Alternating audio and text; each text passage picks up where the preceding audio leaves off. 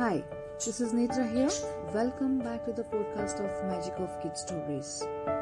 Today I'm narrating the story Matilda is Missing.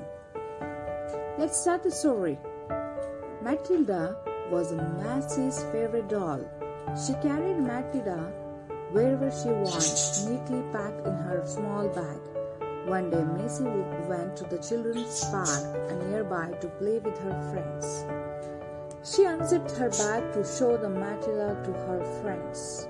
But when she put her hands in her bag, it was empty. Gosh! Where is my doll? gasped Massey. She sat down in the park and cried. Matilda is missing. Oh, I have lost my doll. She cried so loudly that everybody in the park could hear her. In fact, her mother could hear her too and came rushing to the park. Matilda is at home on your shelf. I had to take her out of your bag to clean her, explained her mother and handed the doll of to Massey. Massey wiped her tears and felt rather ashamed of screaming out so loud. All her friends laughed at Massey's foolishness. Later, they sat around Massey's and all of them played with the dog. This is the end of the story. Hope you enjoyed it.